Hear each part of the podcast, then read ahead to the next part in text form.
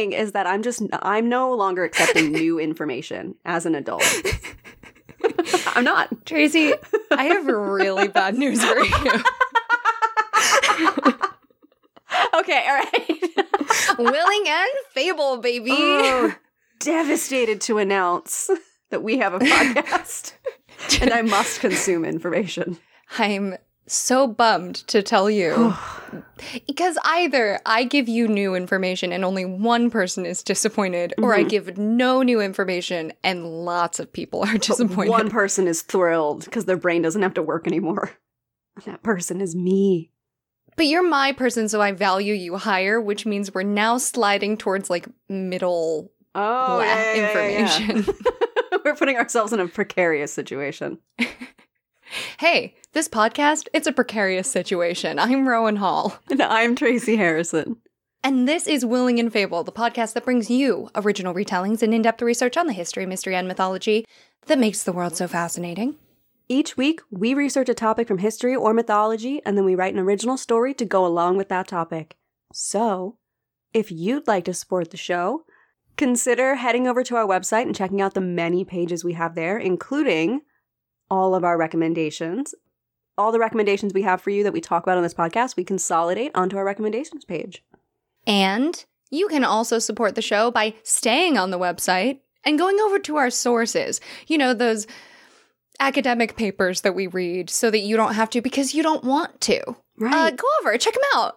yeah, we put a lot of work into it, and they're fun for us to explore, and we curate the best of the best for you, our dear listeners. Best of the best from Wikipedia. I love Wikipedia. I stand by I. Wikipedia, and I donate to Wikipedia. I just gave them a chunk of money Mm-hmm. because I owe them a lot. Yes. or you can support the show by going up to your favorite piece of artwork hanging up in your home and telling it what a wonderful job it's doing by beautifying your space. But no matter what you do, we are happy to have you here with us today. Okay, so at the risk of sounding too mysterious, the name of the game with today's episode is Is it fun or is it poison? At what point is it poison? It's like, I don't know what else. Um, my presence, poison in large doses. Oh no, I'm not funny. What's fun in small doses and poison? you can be my antidote. That's the cutest thing anyone's ever said. Honestly, did I just fanfic like write for us? Yeah, that's the cutest thing anyone's ever said. I am poison, but you're my antidote. What the? F- like, hello? I now I want to make fan art of like everything. I mean, it's like super toxic if you chase it down too far. Not unlike it's kind of a poisonous relationship, but it sounds great on paper. It does it does? It's good. It's good. She's good. It's good. What can I say? It's good. hey, you know what else is good? Absinthe. Cool. That's our topic today. The green fairy. Yay! I am excited because absinthe is always something that you love to touch on more from a historical perspective. I always think of you and loving to like dive into what the green fairy is all about and absinthe and the history of absinthe and how it was started versus how it is today. Like this is not a new conversation for us to have and I'm very excited. Oh, definitely no. Definitely no. La Fée Verte is. I could just pull her out at inappropriate moments when it's a non sequitur. Also, I think it's worth saying neither Tracy nor I drink absinthe. This is true. Yeah, we have a confession here for everyone today. Tracy has an alcohol allergy, and I do not like black licorice. You really don't. The only person I know who likes black licorice, the only person, Casey, who is guest hosted on this show. Kaylee likes absinthe, also a guest host. Hey, all right. Two of our guest hosts are representing our uh, absinthe fandom. So, for anyone who is sitting there going, what the heck? Absinthe is famously known as the green liqueur that's made with wormwood and causes hallucinogenic effects that lead people to see the green fairy. If you've watched Baz Luhrmann's Moulin Rouge, you'll remember the scene with Toulouse-Lautrec. They see a green Mhm. fairy. If you don't know the context, it's a little weird. I mean, if you're watching Baz Luhrmann's Moulin Rouge, I don't think at that point is where you decide, no, this is a strange film. Fair, fair, fair. But here's the thing number one, absinthe, known for being green, it can be white. Absinthe blanc, or the classic absinthe vert, and a lot of times the best absinthe is the least green. That I didn't know. I thought the best and like most real absinthe was the most green. It's not a rule, like the less color you get, the better. It's just sometimes really good absinthe is not particularly colorful. Also, it's not a liqueur. Because it's not traditionally bottled with added sugar, it's classified as a spirit. Oh. I didn't know that that was a rule, but spirit fits better. Uh, also in terms of like yumminess of words, so Mhm. I like it. It does not cause hallucinations. Okay, that's a big one to drop because that's its whole thing. Yeah, It just doesn't do hallucinations. capitalism ruins the party again. Ah. All right, I'm strapping in. Let's do it. Politics, a little bit of eugenics. Man, the surprise eugenics, the way it just comes up when we're not expecting it. What? Like, of course, you know, of course, it's history, but sometimes. Okay. So I, I will say, I promise you, there will be a green fairy, though, because we are a mythology podcast. And Okay. I picked this episode so I could write about a green fairy. Okay, so we begin at the beginning. Absinthe is a French name that comes from the Greek absinthion, but there are mentions of it back as far as ancient Egypt. It's typically made by soaking wormwood leaves, Artemisia absinthium, in Hold wine. on, amazing scientific name. Artemisia absinthium. I think that's my next D&D character. there are a lot of good D&D character names in this, and by that I mean at least two. I can't wait. Artemisia absinthium would be a really good name for an alchemist. Yes, I was thinking the exact same thing. Yeah. Ooh. Ooh, I'm Bill. Okay, focus, Rowan. This beverage was used by the ancient Greeks to cure a variety of maladies because they developed it as a medicine. That's how it started. Mm-hmm. Uh, considered the father of medicine, Hippocrates prescribed it for rheumatism, anemia, menstrual cramps. Pythagoras claimed it eased childbirth. Um, my favorite, for you specifically, Trace, Pliny the Elder My boy. described chariot race victors drinking absinthium to remind them that there is bitterness in glory. So, having emo boys drink absinthe goes back forever. The idea that you make winners do something uncomfortable or, you know, that they w- don't enjoy is so funny to me. I like it. Because at least as a loser, you're like, well, we don't have to deal with the gross stuff. It's still booze though. Like, how gross is it? You know, there's levels of gross. It's not like It's true. At that point, you're probably actually learning to love the taste of it because you associate it with winning. with victory. Ooh, that's good. Mm-hmm. In the second century CE, physician Galen would prescribe it for stomach relaxation and swooning. Ooh.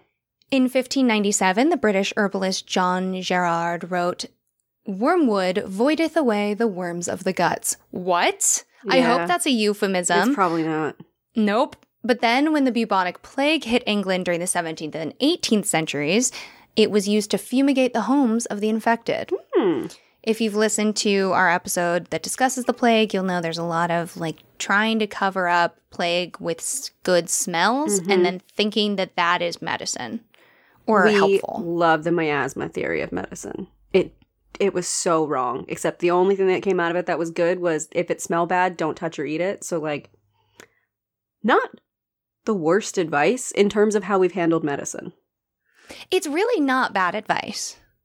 It's just you know a good smelling thing won't heal you, but like yeah, don't eat garbage. Don't don't shout, Trace. sorry, sorry. I'll, I'll lower my voice for you. In all of these stories so far, it is used as medicine. It did not become popular as a beverage in the way we understand it as a Mhm. beverage until much later. And there are multiple versions of the legend of absinthe's introduction to the wider world of drinkers. The argument being did a man really discover it?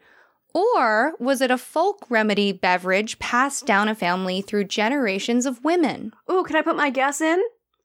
You can, but I unfortunately don't have a solid answer for you. That's okay. I think that it was probably passed down through the women because anytime that's even remotely brought up as a possibility, the patriarchy likes to say no and shuts it down. And so I think that the fact that it's even hinted at gives a lot more Mhm. credence to the possibility that it could have been what really was going on. And it's obviously probably not one or the other, but I do imagine it's likely that it was a folk thing that women had all the time that one man went, "Ah, I invented this," and just took it. So Tracy kind of wrote the story. I'm just going to add in a couple of names and that's it, basically. Post French Revolution, thousands of loyalists fled to Switzerland. Enter the retired physician, Dr. Pierre Ordinaire. Ah, second TTRPG character name. That's the one. Yeah. That's the one. I actually texted it to Spencer immediately after I read it. I was like, "You you hold on to that, my friend." Mhm. That's his real name. That's incredible. Provably his name. Amazing. So while living in Couvet, he created a quote new elixir with 15 herbs and grape spirit. Are you getting KFC vibes from it? Famous 11 herbs and spices. Oh, 100%. okay, good, good, good. Glad it's not just me. so of course wormwood is in there, but also numerous ingredients to make it more palatable to drink. That's a big part about absinthe. Mm. A lot of these herbs are going in here. They have some medicinal properties, but it's also like, God, it would be cool if this didn't taste awful. hmm So among them is anise. Uh, it gets its classic green color from green anise, Oh. licorice, okay. fennel, hyssop, barley, chamomile, spinach, what? And coriander. I bet the spinach helped with the green color a bit. Yeah, I th- it feels like a cheat. If you don't like black licorice, as I said, you will not like absinthe. Uh, unless you can just do it for the vibe, uh, Mm. which I can occasionally just do it for the vibe. Um, I wouldn't recommend it. I will happily hold a glass for the vibe. That's what I'll do. So there's a bar that we all go to uh, in LA that does absinthe fountains, and I just go with my friends who like absinthe, hmm and I order one and get to do all the fun, hmm but it's their drink. See, that's where I thrive because I, you know, because as we talked about before, I can't drink, so I just I go to bars and breweries and stuff like that with my friends for the vibe, and the vibe only. Mocktails and vibes. hmm So upon his death, Ordinaire willed the recipe and a large chunk of change to his housekeepers. Mm. the Henriot sisters. I think I'm pronouncing that correctly. Or these women were the women who originally developed it, or it was their grandmother. It depends on who's telling the story. If you go by a 1769 Swiss newspaper, it was definitely the women. Yeah. Oh, interesting. Even in 1769, they already are saying it was the women. We love to see it. Yeah. Switzerland does pretty well often. So after he died, the women made small batches and marketed it as Dr. Ordinaire's absinthe. In about five years' time, maybe, Henri Louis Pernod, the father of the alcohol brand that still exists today, purchased the recipe. He opened a distillery in Couvet, and then in 1805, to dodge taxes, he founded a bigger one just across the border in Pontarlier, France. I mean, if it works, I guess good for you, bud. So he originally started it in were they Switzerland. in Switzerland, and then it went across the border in 1805 in France. Yeah, so people call Couvet, Switzerland, the spiritual home of absinthe. Oh, that makes sense. That makes sense. Jesse Hicks writes in the Science History article, The Devil in a Little Green Bottle A History of Absinthe, which is such a good article. Ooh. Please read that one. Um, quote In 1830, France conquered Algeria, beginning its expansion into North Africa. As local resistance grew, the French army sent reinforcements, amounting to 100,000 soldiers by 1840. The heat and bad water took their toll, with fever tearing through the ranks. The men received wormwood to quell fevers, prevent dysentery, and ward off insects. They took to spiking their wine with it, which cut the bitterness and provided an alcoholic punch. Returning to France, they brought with them a taste for the drink, dubbing it un vert for its distinctive green color. And soon, civilians, eager to align themselves with their newly victorious empire, began asking for a green. End quote. So it was considered an anti malaria medication. Hmm. No reason to think that it would work that way No. uh, as a modern person. right. I don't. I think it's quinine that helps with malaria, and I don't think there's quinine in it. Yeah, Trace, you're absolutely right. So, to quote an NPR article called Elixirs Made to Fight Malaria Still Shine on the Modern Bar, quote, in the 1960s, Chairman Mao wanted a magic bullet to stop malaria among soldiers in North Vietnam. So he enlisted top scientists to find a new malaria drug from herbs used in traditional Chinese medicine. It took 14 years and over 50 scientists, but finally, the scientists isolated a potent anti malarial compound from sweet wormwood. It's called artemisinin, and we still use it today. But a note of caution artemisinin isn't found in the European wormwood used in absinthe, so a drink of that liqueur wouldn't help with a malaria infection. So, Trace, you said the right thing. Uh, they just didn't know that yet. Yeah, that's fair. That's valid, and that makes sense.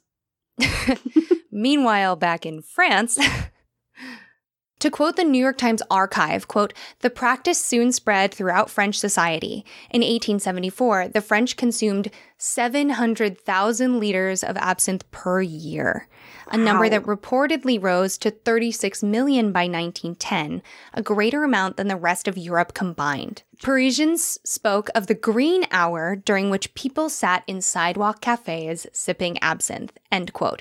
So this is really cool. The green hour is the beginning of what we now call happy hour. I was gonna ask if that if that kind of translated to what we think of as happy hour. Yeah, so it would be around 5 p.m. after work time. And if you've ever been to Paris or parts of France or seen pictures, cafe culture is a very big deal uh, in, in lots of places in the world, but especially in Paris. And people would sit outside at these small tables and gather in bistros and bars drinking absinthe. And they said, you know, you could walk down the street and smell the herbs from the Mm. liquor. How much money would you pay to get to go and experience that? Listen, it's not something I'm always proud of, but the Belle Epoque calls to me Mm-hmm. in a way that a time so full of syphilis and misogyny and no penicillin should not. Sometimes your spirit and your heart can call to something you know your body can't carry you through. Right, right. Like I I could not. But the vibes again okay i just want to i want to say this right off when we talk about vibes during the belle epoque which is a really short time period Mhm. it's about 1870 to 1880 Yeah. and it is specifically really happening in paris france that's its center it's this time post-war where basically a lot of wealthy or fairly wealthy white boys got to hang around being artists and paint and write poetry and have big existential thoughts in the way that cultures tend to do after wars. Mm-hmm. So the vibes are only happening for these white boys. And the bad parts of it, of being like a starving artist, which definitely happened, and being an alcoholic Mhm. and painting, really only sound cool in the past tense. Right. If you are a woman, if you are a person of color, this is a party that you do not get invited to because of all of the isms. Yes. Yeah. It's the same way that you see people who love vintage fashion talking about how, yeah, I love this aesthetic. I love the look. Vintage, uh, what do they say? Vintage fashion. not- Vintage vibes, not vintage, vintage, values. Right. And I think it's the same here. I would love to go into I would love to go into a world that looks like the Belle Epoque, but has penicillin and feminism. Penicillin, man. and you know, why don't we throw in modern toilets while we're at it? And a shower. Yeah, I found out when toilet paper was invented recently, and that I can't. I I'm so bummed. Wait, when was it invented? In 1857, a New Yorker named Joseph Gayetty introduced and first patented toilet paper. That's from Cottonelle. That is so much later than I thought. Yeah, and maybe that's why the Belle Epoque people were so happy because they finally had toilet paper. Yeah, enough time had passed and it wasn't even that much of a novelty, so you probably all had it. Anyway, let's talk about absinthe. I love it. This is the good stuff. So, drinkers around the country very quickly realized that absinthe had very high alcohol content. 45 to 74% alcohol by volume, or as we say in the US, 90 to 148 proof. That's very strong, which Yeah. meant people could save money by choosing that drink. You would get a small portion of it and then dilute it with water. Mm. So you got more bang for your buck by literal volume and by alcohol by volume. Yeah, that makes sense. It was not meant to be drunk straight. And as we'll get into it later, it needs sugar. Mm-hmm. or I guess if you're a badass, maybe it doesn't, but we'll get into it. Okay, right now, we're gonna just imagine ourselves Okay, my eyes are in closed. Paris, Mhm. a Paris bar Mhm. during the Belle Epoque. We'll say it's 1875, so there's definitely toilet paper. Okay, great. The lights are low. Mhm. There's the hum of the avant garde. It's romantic, artistic, existential, all these conversations born from the violence of the French Revolution. You're drinking absinthe prepared in the French method Okay. because it's 1875 and you don't have an alcohol allergy. Right, And- right. I'm a different me. This is so exciting. Right. And you know the ritual for how absinthe is prepared because you're Parisienne. Hmm. So you place a sugar cube on top of your specially slotted spoon and rest that on top of the glass containing your absinthe. Ooh. Then you take ice water and pour or drip it over the sugar cube to mix it through the slots in the spoon with the spirit. And Tracy, you know what you're doing, so you make a perfect drink, which means the result is one part absinthe to three to five parts water and one lovely little sugar cube. Wikipedia explains the effect that this process has. Quote, as water dilutes the spirit, those components with poor water solubility, mainly those from anise, fennel, and star anise, come out of solution and cloud the drink. The resulting milky opalescence is called the louche. The release of these dissolved essences coincides with the perfuming of herbal aromas and flavors that quote blossom or bloom, and it brings out subtleties that are otherwise muted within the neat spirit. End quote. So adding water to it is part of the process, and it's very cool. Uh, if you have green absinthe, it goes from being clear and green to being cloudy and white, and you can pay attention and kind of watch the parts of the herbs fall out of solution. That's that is really cool, and I would love to come and hang out with you and watch someone who enjoys absinthe do that. I I both could not consume it, and also I don't think my palate is refined enough that I could be like, oh, now I'm tasting these herbs, and then these herbs, and then these herbs. I've watched you cook, so I know that you could if you wanted to. Not that you would, but you could. I could probably fake my way through it. It's like when people say, like, this coffee has a chocolate and hazelnut taste, and like, and this one tastes like watermelon and papaya, and I'm like, ah, they are both lovely coffees that I will drink, but I'm I'm not that refined, you know. Hmm. I know people who can tell the difference and who can taste it, but you know, I stand by my mantra of I love coffee and I'll take whatever one you hand me. I'm not going to be picky about it. I love that. I am very picky. so, this is really a ritual around absinthe. It feels almost like a magic spell. And that's kind of uh, tied to this idea of the green fairy. It feels very special. You're not just pouring it into a cup and Mhm. drinking it. And what's more, a lot of bars and bistros adopted absinthe fountains. Usually they look like large glass globes that are on top of a high metal stand, and they'll have two to six spigots. And in this way, drinkers could put their glass with the spoon and the sugar underneath and slowly drip water into their drink. Mm. Moreover, at one of these bars, a wealthy person might share a fountain with someone from the lower class that they would not otherwise meet, and that started contributing to the blending of people from various social strata within Paris. Ooh, that's so interesting. And all of the accoutrements for the drink, the spoon, the fountain, all of that, they're called absinthiana. okay, third TTRPG character name. A quick note If someone is serving absinthe in, quote, the bohemian style or on fire, it may be to cover up inferior quality. Mm, this is a fairly modern invention that produces a stronger drink. One lights an alcohol soaked sugar cube on fire, and then they drop it into the absinthe, which also lights on fire, and then the addition of water puts it out. And a longer burn time is called cooking the absinthe. It's a whole thing. Mm. It's not considered the right way to do it, but it's a really good trick because if absinthe is not properly made, it will not louche when you mix sugar with it. Oh. So the fire distracts from that. It's flashy, it's fun, Mm. and you can say that it affected the louche. Uh, it may have been developed as a technique in Czech bars because they were known to carry absinthe bitters, which is a fundamentally different drink than absinthe. It's not going to behave in the Mhm. same way. Uh, or it could just be a modern gimmick to sell people shots. the other big thing that I've heard of is absinthe rinses. Oh yeah, that's huge in cocktails. It's I always think it sounds cooler than it is. I mean, all you're getting is the licorice flavor. You're right, it's a punishment. Yeah.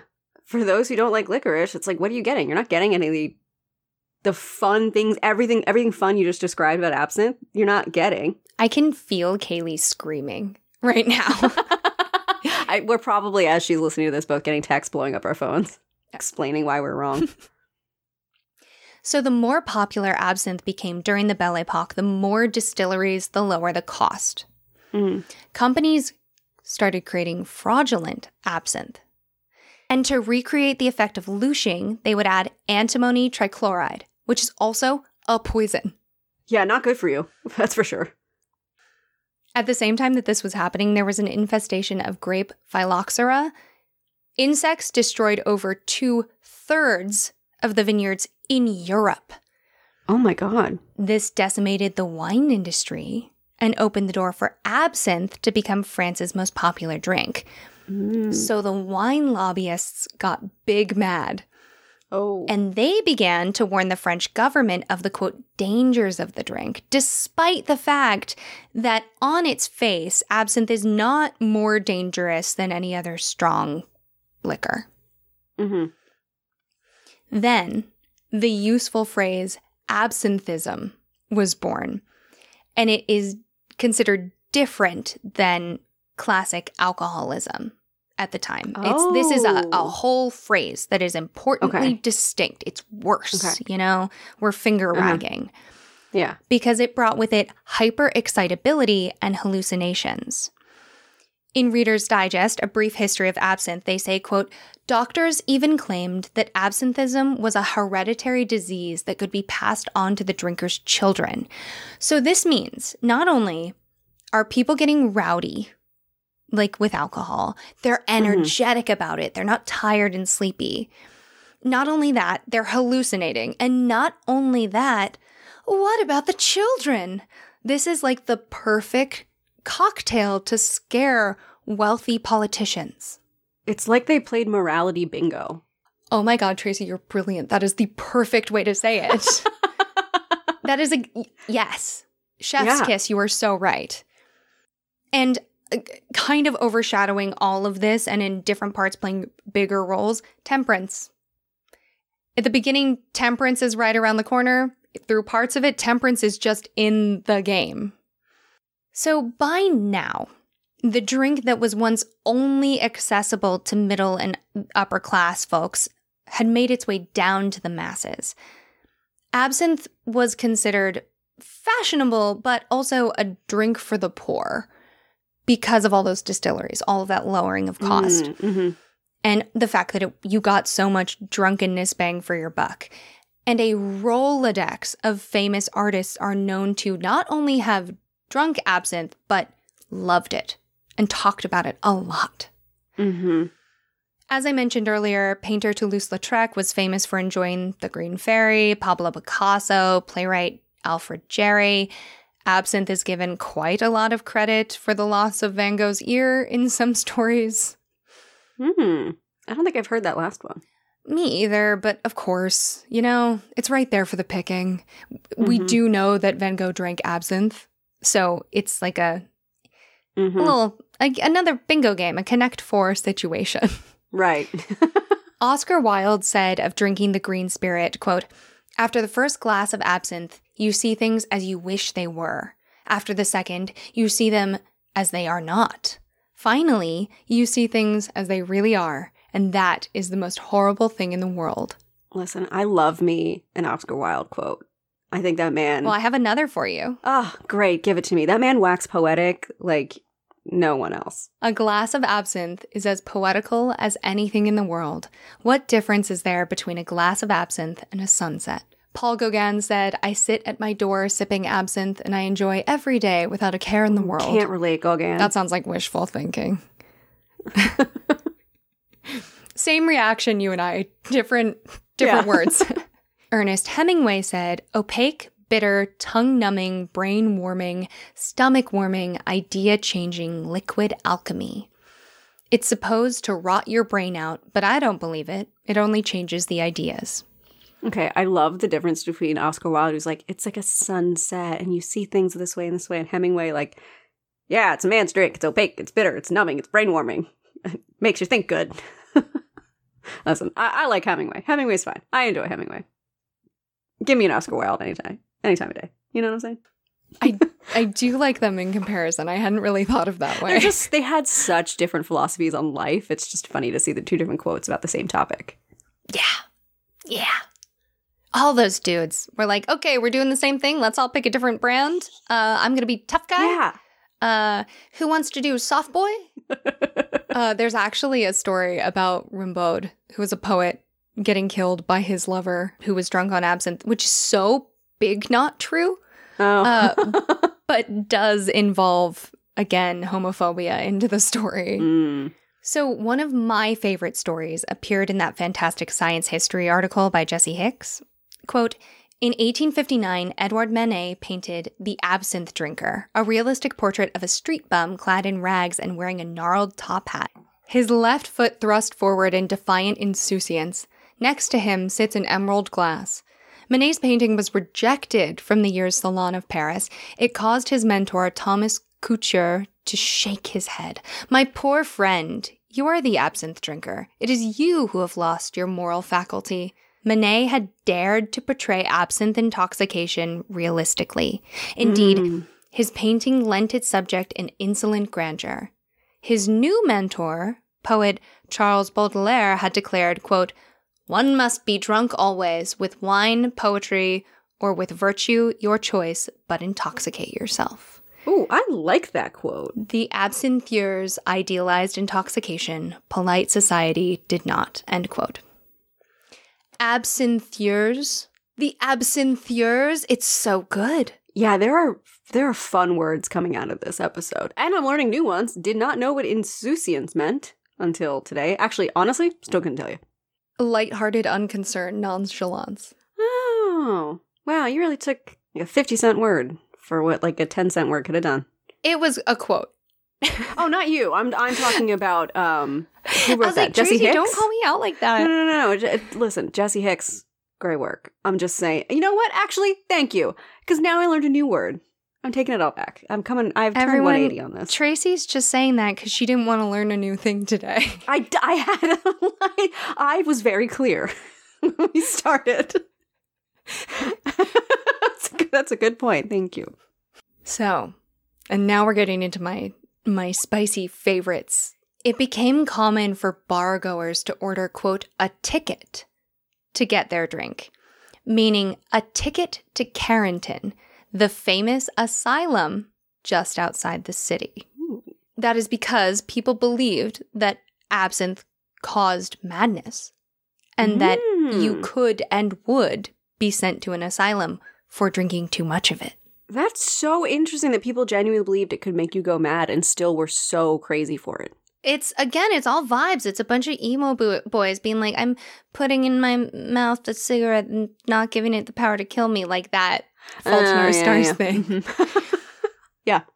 And absinthists was the term for people who went mad hmm from absinthe, which is another good word. I'm impressed with how well you can say all of these words. I practiced with absinthists. And you're nailing it every time. Thank you so much. the most systematic study of the effects of absinthe occurred at France's main asylum, the St. Anne. And this is after a man named Valentin Magnan was appointed physician and chief in 1867. Mm. Magnan, another good name, Valentin Magnan? Yeah, that is good. That is good. That's what is, I think that's our fourth TTRPG name. I like it. It sounds villainous. Mm, hmm Although I would, I'm thrown off by Valentin instead of Valentine, but I like it. Valentine Magnin. Right? Valentine Magnin's a villain. I'm sure it's Valentin Magna or something like. nah, nah, nah, Okay, see, now I like it better like that. I, I can't do, as we know on this podcast, French and French Magnin. accents. They just, it's something my brain can't click with. So hearing it, I'm like, oh, beautiful. I've really committed for this one to just being a person with an American accent. I am a, I am an Yeah. American. Yeah. Uh, I'm sorry for my French. Magnan was Magnon.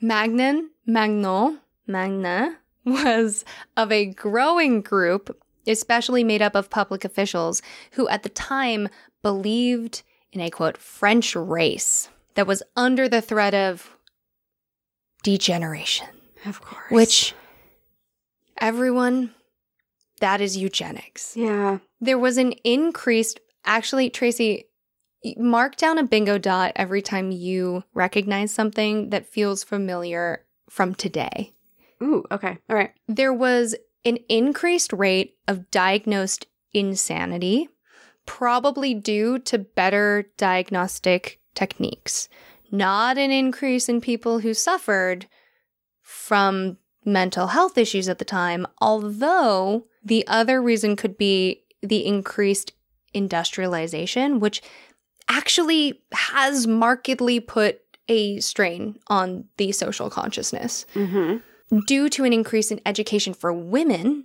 combined with the higher living standards, birth rates were also on the decline. So you'll recognize a bunch of this reflected in the white nationalism happening in America today. Yeah, I don't like that. Mostly in the fact that it's also still happening today. Mm-hmm. Not, it's not great. It's like the rallying cry of white nationalists. A lot of the stuff you just mentioned. Yeah. What if they breed us out? Is kind of the fundamental idea behind white nationalism. Or one of them. I should say only one of the fundamental uh, ideas. The idea of hey, we're I've heard people say like white people are becoming minority, and my response is always, and are you worried that minorities won't be treated well? Get Get 'em, Tracy. What else are you trying to tell me? You're scared you're going to become a minority? What makes you scared of that? That you're Are you afraid of walking into a room and not seeing anyone else who looks like you? Is that intimidating? Do you think you won't be treated well? Why do you think that? It's the best game. Yeah. Is there maybe a history of oppression that you're seeing and you're afraid might reflect on you, but you've never had to actually think about because you've never experienced that kind of oppression? That was crisp, Tracy. That was, mm, Thank you. I ha- I do have these conversations in real life. Not a one and done conversation, unfortunately, in my existence. it never is. Yeah. It's never a one and done personal conversation, even when you're trying to be on the right side of it. So it's never done. Mm-hmm. In an effort to prove that absinthism is distinctly different from alcoholism, like we talked about, in 1869, Magnan published the results of an experiment. So he put one guinea pig in a glass case with a dish of pure alcohol, and then another guinea pig, a rabbit, and a cat, each in their own cases with a dish of wormwood oil. The animals that inhaled the wormwood vapors became excited and then fell into seizures, and the guinea pig that inhaled the alcohol vapors just got drunk. From his series of experiments, he recommended a full ban on absinthe. He claimed chronic drinkers, absinthists, suffered amnesia, violent fits, and seizures. He really stacked the study in that one direction. You only have Yeah. one chance to see how one guinea pig reacts. I think he, I know, I really think he did a couple. I just think that they were all like that. Mm. And poisoning a guinea pig is a lot easier than poisoning a human when you only have a dish of a chemical to do it with. Not to mention, a whole dish of wormwood oil is not what's happening. Right. in even an entire bottle of absinthe. It's almost like the study was just to prove his point and not for real science. He just had a vendetta against guinea pigs. But not every contemporary of Magnan agreed with his findings. People saw through and published articles about the flaws in his methods and the incredible mental leap it takes to just not consider classic alcoholism. Mm-hmm. The UK said absolutely not to everything he was saying, and they never really seemed particularly concerned about the drink over there. Coming off of defeat in the Franco Prussian War in 1871, people were incredibly concerned, not only with, quote, the poisoning of the population, but also having babies that would then grow up to be the next round of soldiers. If these people aren't having babies, we don't have bodies. It was rumored that absinthe sterilized men and acted as an abortion drug. Mm. Add another thing to your bingo card. Yeah, that's um God, a conversation we're still having in general in America today. So this is a, not a fun bingo game. I want to go back to the one where we name TTRPG characters. I have at least one more okay name. I think I might have maxed out on good ones, though. I'm sorry. It's okay, I'll take one more. Thanks. so, all of this bad press surrounding absinthe that we can acknowledge a lot of which was done in bad faith. Oh, Although a lot of it was people also buying it. This coincided with the temperance movement. Eventually, absinthe was banned in the Republic of Congo in 1898, Belgium in 1905, Switzerland in 1907, and then the US in 1912. Mm. In France, the Minister of the Interior banned the sale of absinthe as an emergency measure on August 16th in 1914. But there was so much stock of absinthe in warehouses all around the country that folks just kept drinking it. Like, okay, dude, bet. yeah. But with World War I around the corner, the winemaking associations breathing down their necks, the Temperance League, the pressure from conservative newspapers, the president of France banned it in January of 1915. And then finally, Italy joined in 1932. Pernod, our guy from the beginning, our mm-hmm. first distillery maker, continued to produce absinthe legally in Spain until the 1960s. And it was popular and entirely legal in the Czech Republic throughout. There was also a little bootlegging industry in mm, Switzerland. Nice. It wouldn't be until actually, Tracy, you do you want to guess when it was allowed in the European Union again, when they would legalize it? There would continue to be strict regulations. Ooh, okay. It was banned in The early 1910s. yeah, early 1910s through the 30s. He was selling it in Spain through the 60s. I'm going to guess um 65. 1988. Oh my god. I thought this drink was like all over the world all the time. Hold on, buckle up, Buttercup. I have another one. When do you think it was legalized in France? Like fully? Because France really held out and they made people call it a wormwood based spirit for a really long time. And the prohibition was not lifted until, guess, Um 2001. 2011. Oh my god. The US, 2007. I am genuinely so shocked because like we were just like alive and walking around and doing things when this was happening. And like I thought absinthe was just always a thing. Like I had watched Moulin Rouge when absinthe was still illegal in the US. Yes. Wild. It's insane. And that that blew my mind. That was insane. You're the best audience ever. Thank you for being as shocked as I was Uh, when I was yeah. doing this research. Thank you for bringing these unbelievable facts to me. I, given six more guesses, wouldn't have gotten close. I would never. I would never. But I thought that I kind of remembered it becoming legalized in the US. But then I thought, like, you know, I was a kid, so maybe I just wasn't understanding something about it when I was trying to recall. But no, we. Do you want to talk about murder? Yeah, always. Because I withheld possibly one of the most intriguing pieces of the puzzle that makes up absinthe's fall from grace. And You- that is a lot of publicized murder. You sly little fox, you. You were saving it. Hook me in at the end. Although, hook me in. I've been highly invested this whole time. Tracy, do you mm-hmm. know what the Twinkie defense is? No, I genuinely have no idea what that means. Really? Yeah. Oh, I love teaching people about this. Thank you so much. Um, You're welcome for You know what? I will continue to not know things for you. We established at the start of this episode I am unwilling to learn or take in information. So, happy to do that for you. that's that's the that's why we switch off. Mm-hmm. To quote the Legal Information Institute, the term originated from the 1979 trial of Dan White, a San Francisco politician who was charged with first degree murder. A testifying psychiatrist pointed out that White's consumption of sugary foods, such as Twinkies, could lead to diminished capacity. Using this testimony, White's lawyer was successfully able to persuade the jury that White lacked the premeditation and deliberation elements necessary to establish first degree murder. As a result, White was ultimately convicted of a lighter offense of involuntary manslaughter. So, he ate so many sugary foods that he wasn't smart enough to premeditate murder. That is the Twinkie defense. And it worked. That is the Twinkie defense. I mean, it it what a precedent to set, huh? Yeah. Yeah.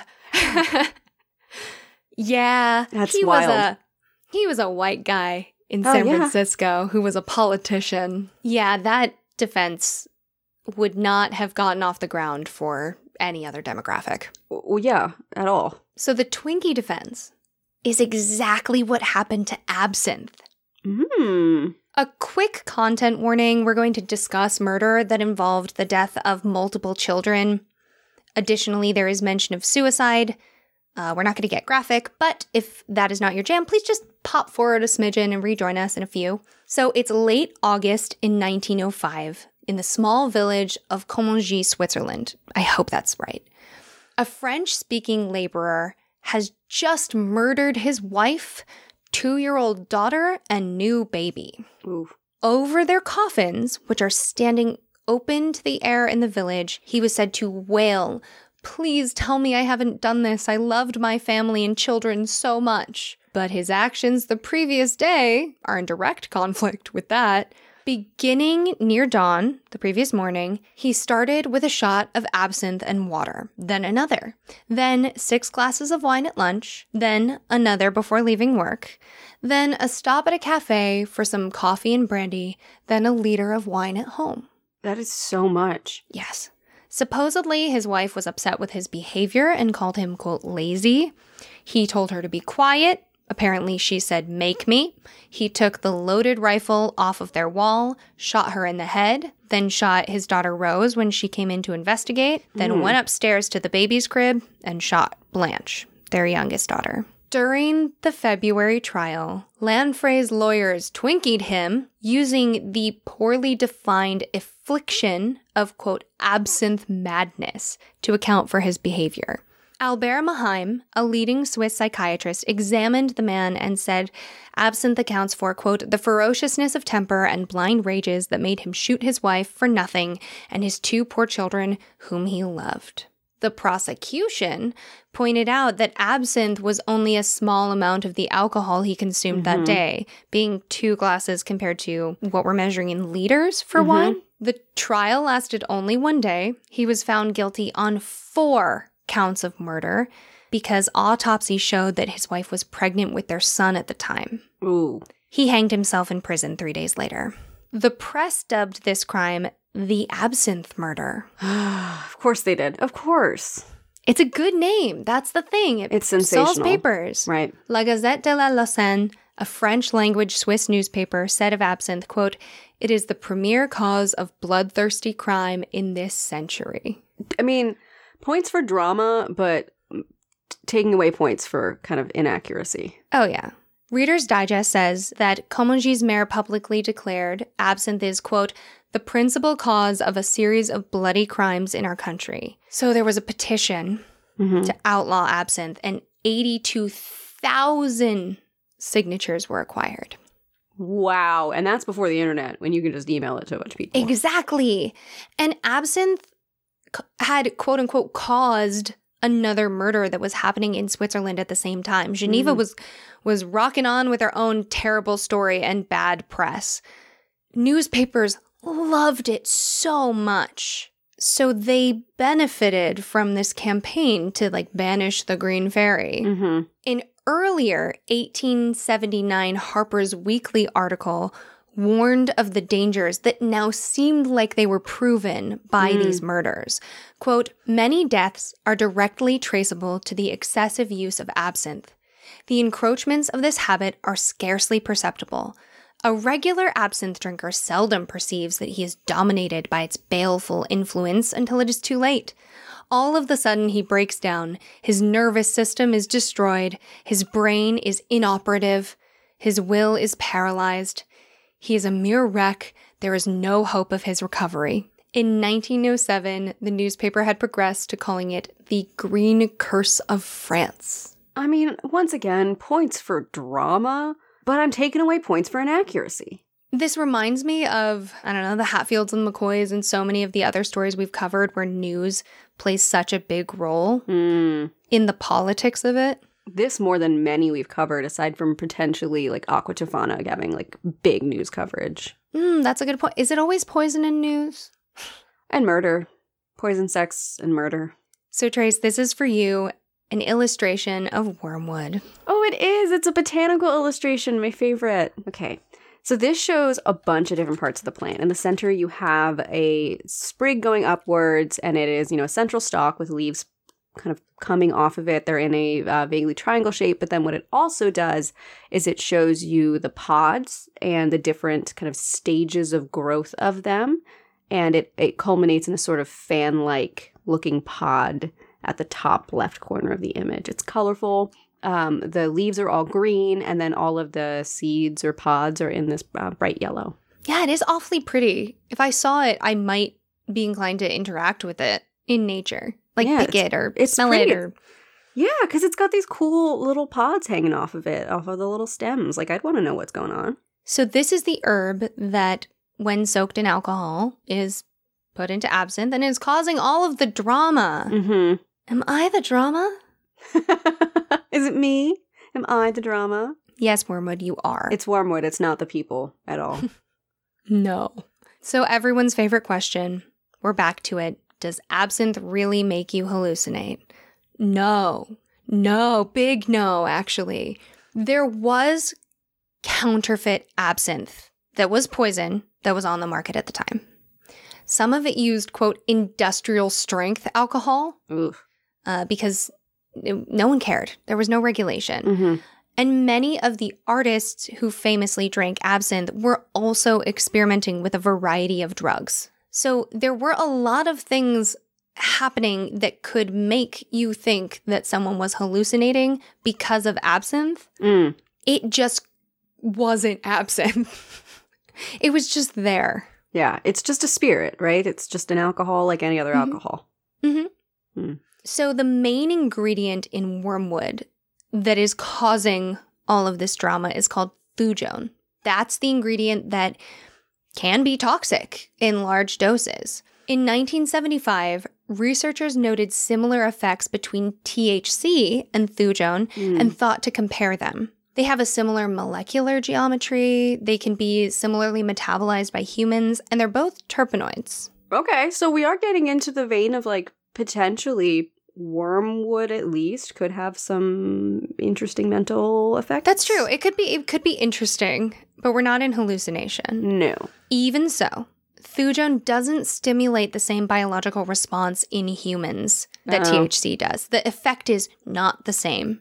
In extremely high doses, thujone can cause spasms and convulsions, which is much easier to prove with a guinea pig uh, than a human. yeah, yeah. Nicholas Hines wrote for Thrillist, quote, tests on pre-prohibition absinthe found that most of the old spirits also lacked enough thujone to negatively impact someone's health. It's understood today that the health problems were due to overconsumption of high alcohol spirit, not because of wormwood and thujone. A wormwood solution requires 50% alcohol by volume. So it has always been ethanol that is the problem. Yeah. Yeah, it that sounds like it. I mean, when you can light something on fire because it's got so much alcohol in it, I don't think you can blame the other ingredients. It's not about what it is, it's about the dose because Mhm. thujone can be bad for people. Mhm. But you would die from alcohol poisoning so long before you got to even within a whisper Right. of this situation. yep. So, we haven't really touched on the marketing of absinthe and how tied it is to the Green Fairy. Tracy, I brought you art. This is what I think of when I think of absinthe. Um, so this is this gorgeous Art Nouveau print. So for those who don't know, um, Art Nouveau is a style that's very famous for um, lots of arches and swirls and a, a typical, you know, there's a woman in the center with flowers and arches and, and, and swirls around her, and it's very vintage. And if you know who Alphonse Mucha is, he was like the king of Art Nouveau. And so this is a woman sitting profile, head tilted, looking towards the viewer, holding up a glass of absinthe against a green background, and she's in a green gown with bright yellow hair in a very um, mid 1800s hairstyle. Like it's very like 1830s flamboyance. Hmm. Um, and just decorative plants all around it. And it has a bunch of things in French uh, that I don't know how to translate. It's an advertisement. It's the brand and it's how much it costs. Ooh. And also where it's distilled, I believe, if I can read that tiny font correctly. It's it's a poster. It it's so romantic having Mhm. ads look like this. I think that's part of the reason why we like it so much today. Absolutely, because we have these it we have these beautiful ads that you you would hang this on your like I would hang this on my wall as an art Right, print, it's and it's an ad. I mean, it reminds me of J.C. Leyendecker and the way that he also did these beautiful pieces of art that were also ads that you would also potentially hang on your wall. So, because we have this artistic community participating in the marketing of absinthe, but also participating in the mythos of absinthe, Mhm. how it's getting this reputation for inspiring artists and it's linked to madness and insanity. But when madness and insanity were also romantic. right, when it's when it's fun and palatable and like not that dangerous to to be only spending your money on alcohol Mhm. because, you know, it's all safe.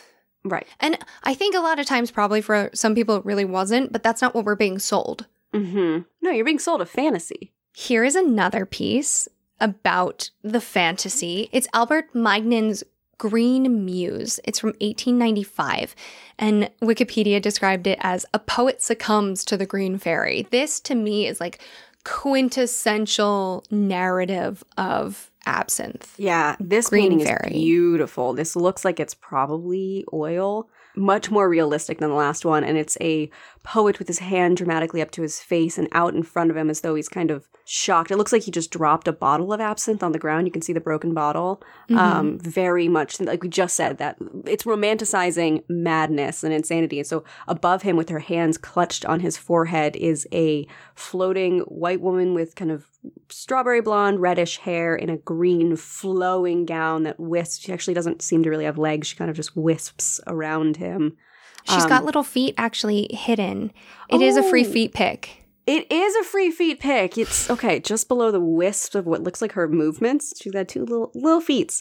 The big thing here though is she is not making a nice face. She looks mad, and actually she the word succubus comes to mind maybe because I saw the word Mm, succumbs mhm, to. Green Fairy, but it, it looks like she is stealing from him. Like she is the one, you know, if if this were a pleasant face and a pleasant scene, she might be implanting ideas in his brain, but in this one it looks like she's stealing him, like who he is. Yeah, and he's in a room that, like, to us, I think that balcony says, like, ooh, well appointed. But I don't think at the time that's what that meant. You're Mhm. looking out on a balcony over Paris. There's papers everywhere. That, like, manic artist energy. Mhm. The the coal fire is open and low. It, it just has this romantic unwellness to it. Yeah, you know those floorboards creak and are warped. Oh, a hundred percent. But they creak out the lyrics of a song, you know? Oh, it's melancholic, of course. Um, num, num, num, num, num, num. I love it. okay, one last image because this to me is so fun. This, and you'll have to forgive me for repeating myself, but it, the green fairy is inextricable from the idea of the muse. yes. She is a muse. And that's part of this hallucination ideas being implanted in your mind by absinthe. It's all very alchemical and magical and Mm-hmm. sexy ladies and like men who were f- in their feelings. Mm-hmm. So this is the Absinthe Drinker by Victor Oliva. Uh, he lived from 1861 to 1928. I don't know when this was painted, but it's right in the pocket. I'd say this looks early, late 1800s, early 1900s. Uh, potentially by the the style of hair on the Green Fairy, maybe 19 teens ish. That's kind of what I was thinking, especially by the way that her body is shaped and what people were romanticizing for women's bodies. Yeah. What I find really interesting off the bat with this photo um, is for people who aren't aware of both Rowan's art style and her mom's art style, this actually really makes me think of the way that both of you paint. Oh, that's so funny.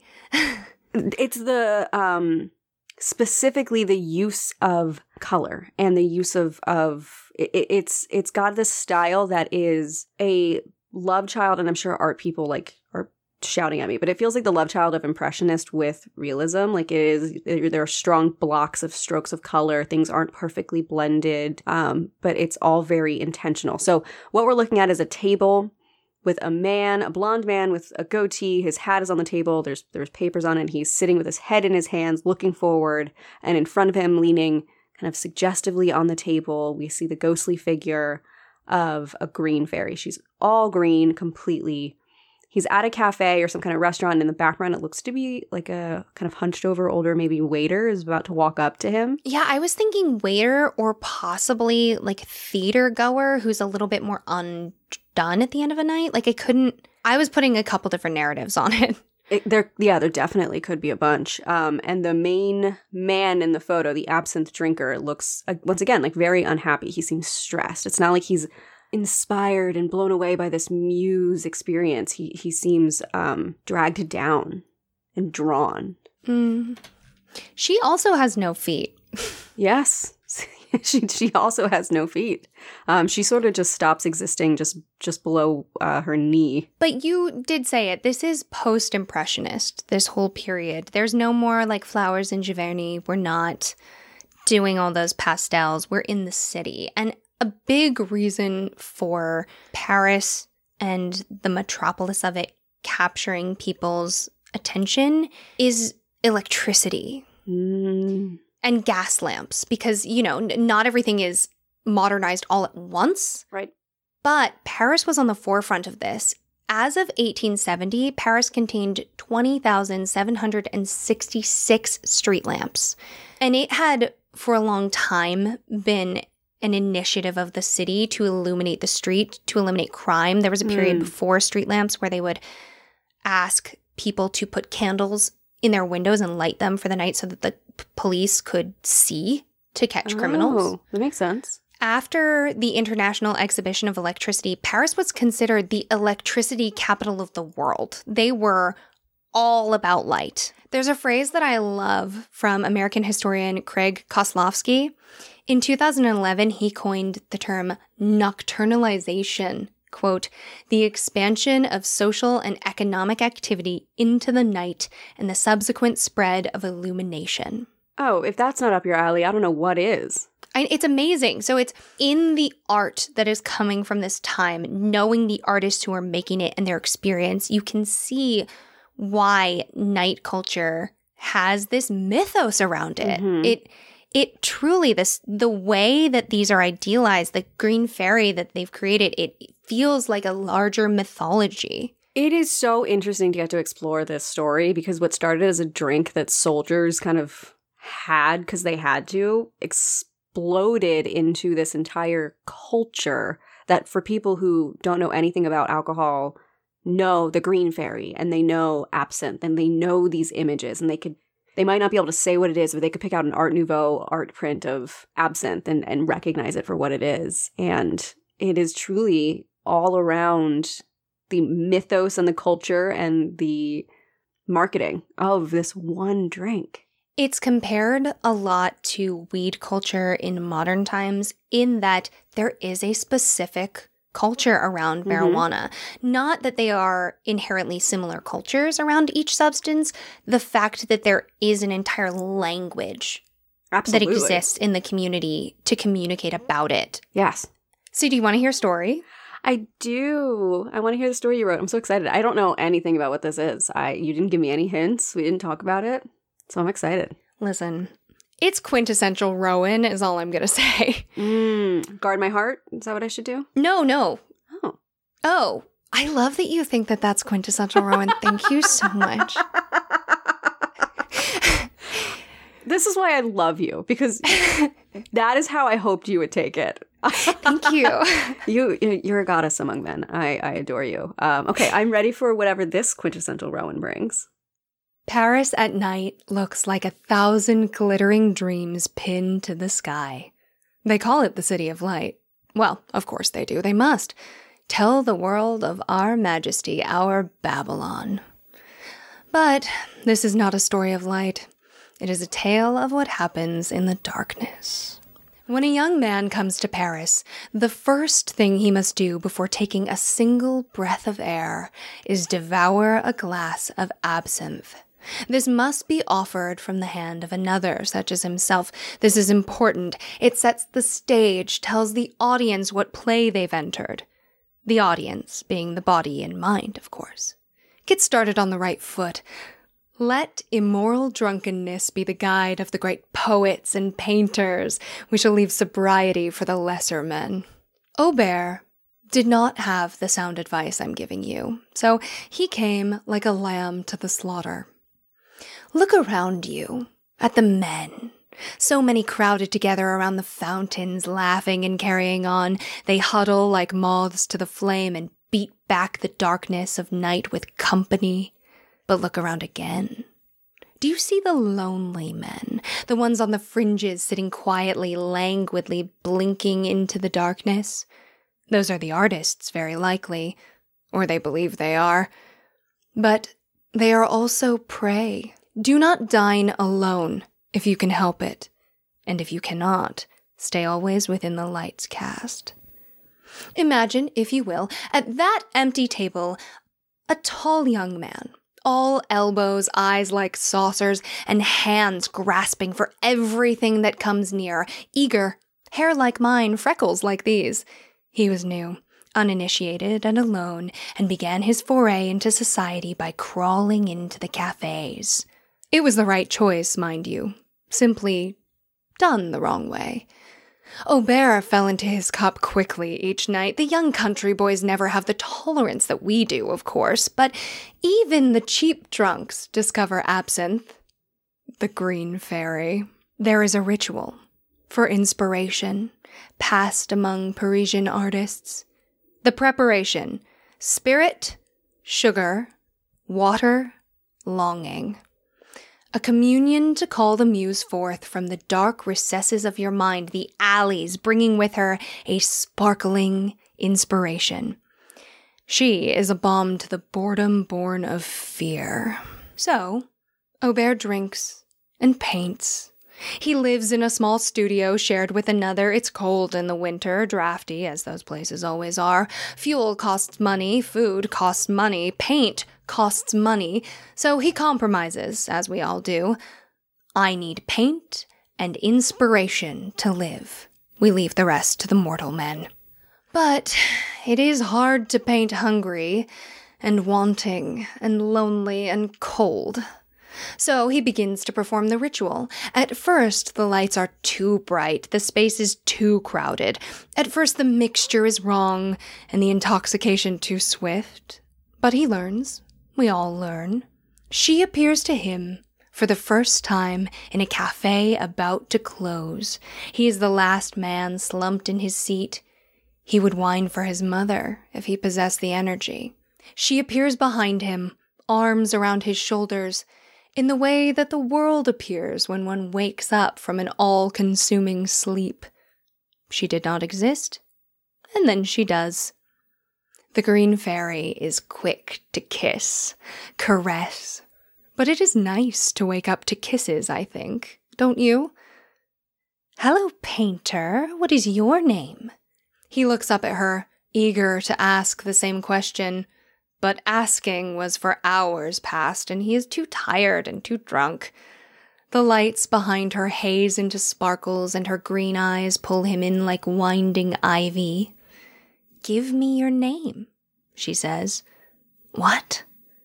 He is a blur to himself, the world moving just too quickly to catch. Give me your name, handsome.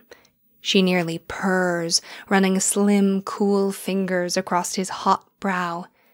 If you give me your name, I will inspire you.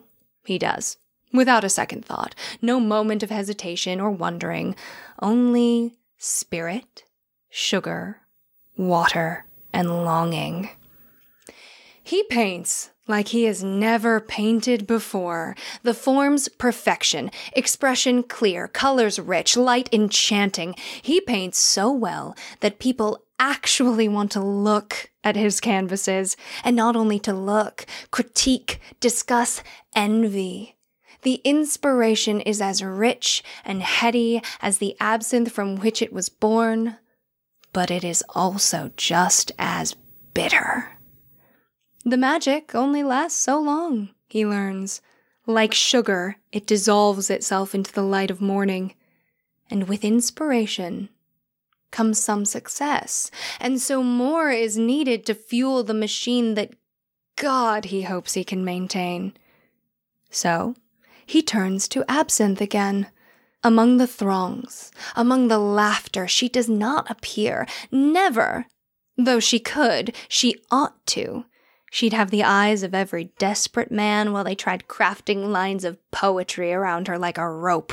But she is a clever thing, and only comes to men who are alone. So, Aubert spends his nights sulking in cafe corners, dripping away in misery and hunger, the pounding headache that bows his head a new constant. She comes. She always does. The green fairy waits until Aubert has cried for her, dried his tears, and cried again until he is a sniveling, groveling thing loosened with liquor and poured out into the street. The ritual is as impoverished as the practitioner. Cheap spirit, sweet words, bitter tears, and agony. Oh, Aubert Fouet Moreau, she shimmers. My love, he sloshes. She giggles and pulls him to her with lithe arms. Please, please, I am lost. I do not know what to paint. It is flat. I am lonely, my love. Inspire me, please. Oh, Aubert Fouet Moreau. He likes the way her mouth moves around his name. Give me some of your sanity, and I will inspire you. So he does. And then he does again and again. He gives and he gives until he is a drunk, a wretch, a madman. There is a violence born of shattered sanity. He forgets his name. Truly he does. Aubert could not speak it if anyone asked. No matter. No one asks for the name of a man in the gutter. He calls to her again. Unable to perform the ritual, it slips further out of reach each time. No absinthe now, no sweetness, no dilution. Oh, Aubert Fouet Moreau, you call with nothing to give me, my love. Her fairy wings flutter out behind her, curving like a cat stretching in the sun. He begs for her to restore him. His words are loose, attached only tenuously with a new terror. He begs for his life, his art, his name. He has sold too much for too little. My love. She crouches down and leans close to him, her diaphanous gown as delicate as petals, her skin summer warm on his winter cold. Bring me another man another name, and I will give you yours back. She kisses him like that very first sip. What? Don't laugh. This is serious stuff. It sounds like children's tales, but I tell you now so you will know the truth. The green fairy is real, no postered angel. I'm doing you a favor. Someone needs to save you from yourself. Or perhaps I've hung the forbidden fruit from the lowest bough. I see. You're interested, and now you will be led by your own foolishness right into the grasp of the green fairy. Before I begin again, would you like another drink? Sorry, I didn't catch your name. Okay, I see exactly what you mean. It's so quintessential Rowan, and I love it. Beautiful mix of uh, a narrative story with just poetry that really felt, and I know you'll take this as the compliment I mean it to be, like the love song of J. Alfred Prufrock. oh, ooh, ooh, ha. Y'all, that's a really high stakes compliment from Trace. Thank you. It was beautiful. The way it, the story wove itself and like poetry throughout. Oh my God, I could listen to that on repeat. That was beautiful. Thank you. Yeah, I really wanted to indulge in this style born of this time period. Like everyone indulging in themselves and thinking they're so romantic and clever. Mm-hmm. And also, at the recommendation of our listeners, I have been reading The Invisible Life of Addie LaRue by V.E. Schwab, which is about a French woman and takes place a lot during this time and involves selling things to higher powers. Mm. And I didn't realize how how that setting is so perfect for that book because there is this notion in everything that I read of like higher powers like muses being available for purchase, Yeah. but not understanding that you are the product.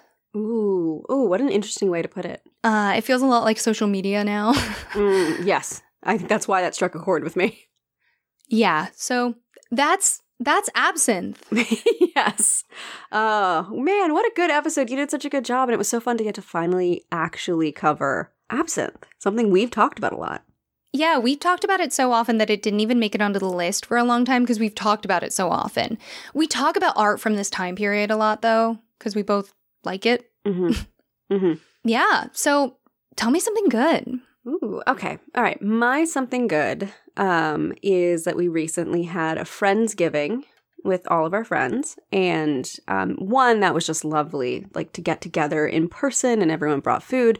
But the other thing is, um, and I haven't really talked about this on the pod, I've been having some minor health stuff, you know, nothing serious. But as part of it, I had to go on this insane elimination diet to try and figure out like what's causing inflammation. My sweet friend Kevin, who listens to this podcast, so Kevin, thank you when you hear this, made stuffing, like made a whole thing of stuffing that was Tracy safe, just Mm. so that I could have stuffing for our Friendsgiving. And it was so nice because best. truly he had to work with like gluten-free bread, no pepper, no celery, like no other spices. And it was Kevin, it was really good. I had it the next day too. It was delicious. So Oh, you're doing FODMAP. yeah, a version of it basically. It's based on my blood test results, so it's like what specifically causes me to be inflamed. I really hope gluten is not the thing because you deserve bread. I'm sorry. What? Unfortunately, gluten was one of those things that I'm pretty reactive to. After all of this time of me being gluten free and you being Mhm. like, that sucks so much for you, I Uh-huh. totally understand. And now you're stuck here with me. Yeah. I think I have more flexibility than you do, but I am definitely like I will say after that Friendsgiving when I caved and had a bunch of things I shouldn't have, I felt awful. It was worth it, but I felt awful. Uh fortunately I can have dairy, so cheese is safe for me. Good, good. That makes me so happy. Yes. I'm so sorry about the gluten thing. You know, there's great gluten-free alternatives. Um I want to say I got you, but you're still more cookie than me. So like yeah. maybe you got me now. Um Yeah, I'll send you recipes. but yeah, I guess with the gluten thing, you and I no belle epoque for us. We could not go back to that time. Too many baguettes. I know baguettes, croissants. You know it. The the truly heartbreaking thing is that pastries are like my favorite thing in the entire world. Croissants is one of the things I've never found an even like sad equivalent for. No, I, well, especially because you can't do dairy on top of it. So croissant is just gluten and dairy layered together. That's it. Mm-hmm. Yeah. And it's like if we could replace the gluten, like the dough, I'm sure I could find a way to, you know, enough butter, you make anything taste good. But if you can't do that, Well, it's okay. I, I promise the gluten free world is actually way chiller and tastier than everyone expects it to be. I'm learning that there's fun alternatives, and and this isn't, you know, the gluten thing is, I have to probably forever be very, very like re- resist my desire for gluten or just know I'm not going to feel good for a while. Um, fortunately, I will slowly be able to start bringing back other foods into my diet, but I'm in the awful phase right now where it's like I can't have anything I want. And so to go to that Friendsgiving and then Kevin come in with two dishes and like put one down and be like, this is the Tracy safe one, that was really sweet. Like, it, it I've always tried to do that for other people and it it just didn't occur to me that someone would do that for me. And when it happens, it's like heart melting. You and Kevin and any friend that like does that for food stuff is it's an I love you. Mm-hmm. Like it is saying like I value you, I care about you, I'm willing to put in extra work. Like even when it's low maintenance, like Mhm.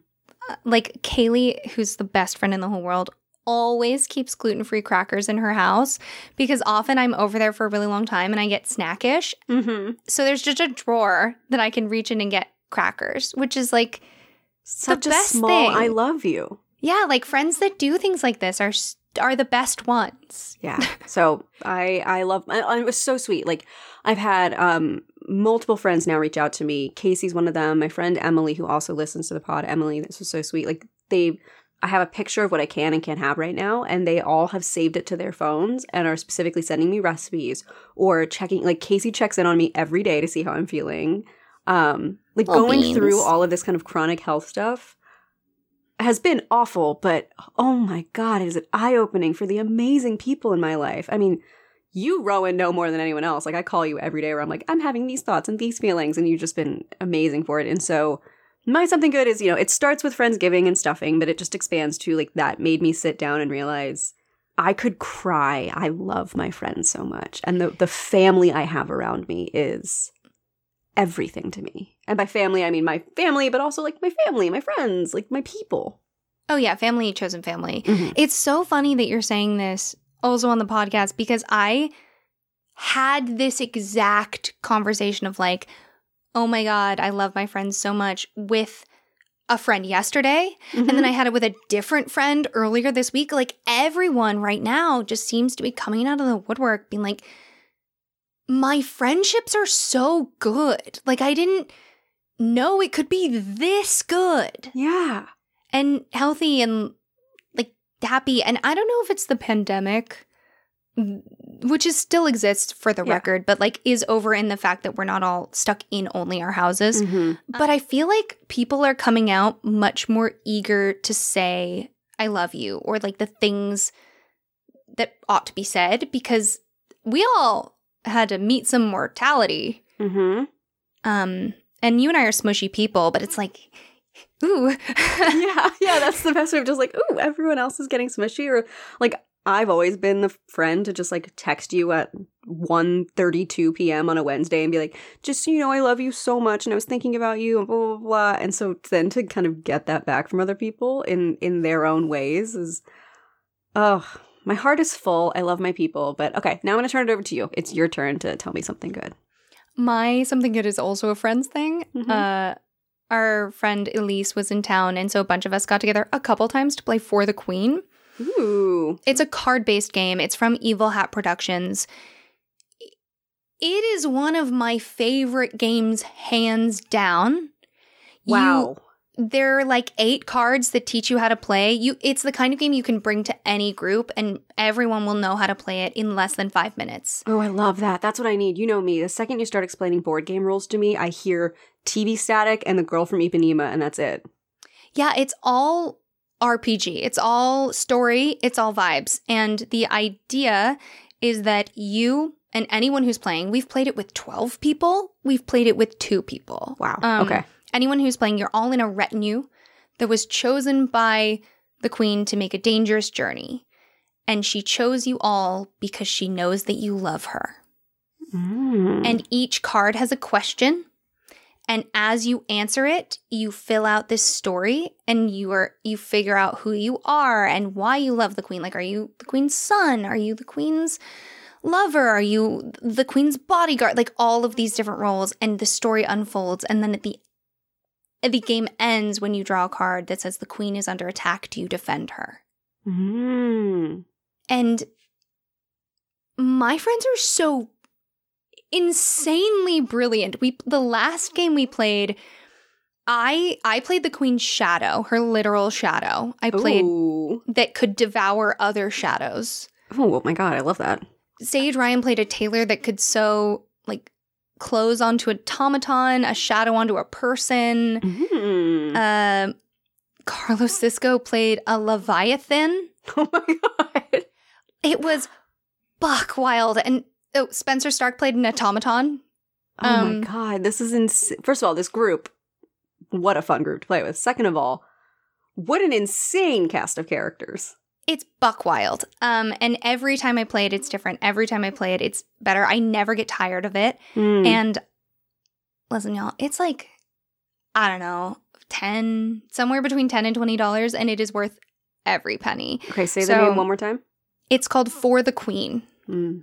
We do play with a homebrew mechanic though. Uh, in the card game, there's cards that are pictures of queens Mhm. of in different art styles that you're supposed to pull and be like, "This is the queen." Okay, everybody write a story. Absolutely not. We do not Mm. pick what the queen looks like. That's malarkey. You come up with it as everybody goes oh, around. yeah, that's so much more fun. Yeah. I love that. Okay, I want to play that with you sometime, please. oh my god! Anytime you name the bat time and the bat channel, and I will be there. Yay! Um, yeah, Well, that's. Hey, did you learn anything new today? not a single fact, but thank you all for joining us and for hopefully learning many new facts. And remember that stories grow with the telling. So if you like what we do, tell a friend. or tell a foe, and we'll see you soon. Okay.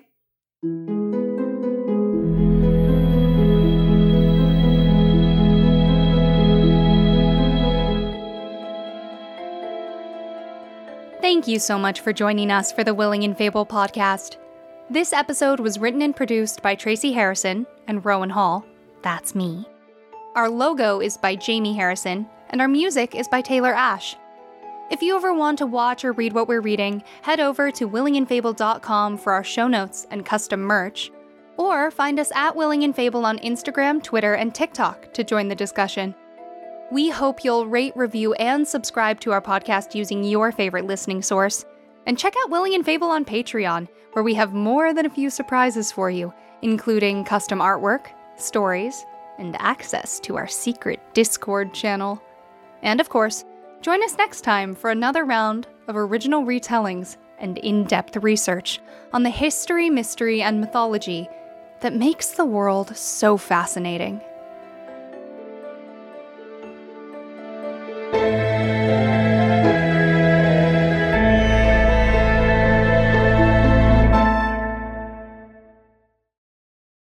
Also, have you ever cried to just make a man uncomfortable? No. Because no, if a guy is yelling at you, and frankly he shouldn't be, nothing, nothing unmans that mother like a tear. that said, I will cry by accident also.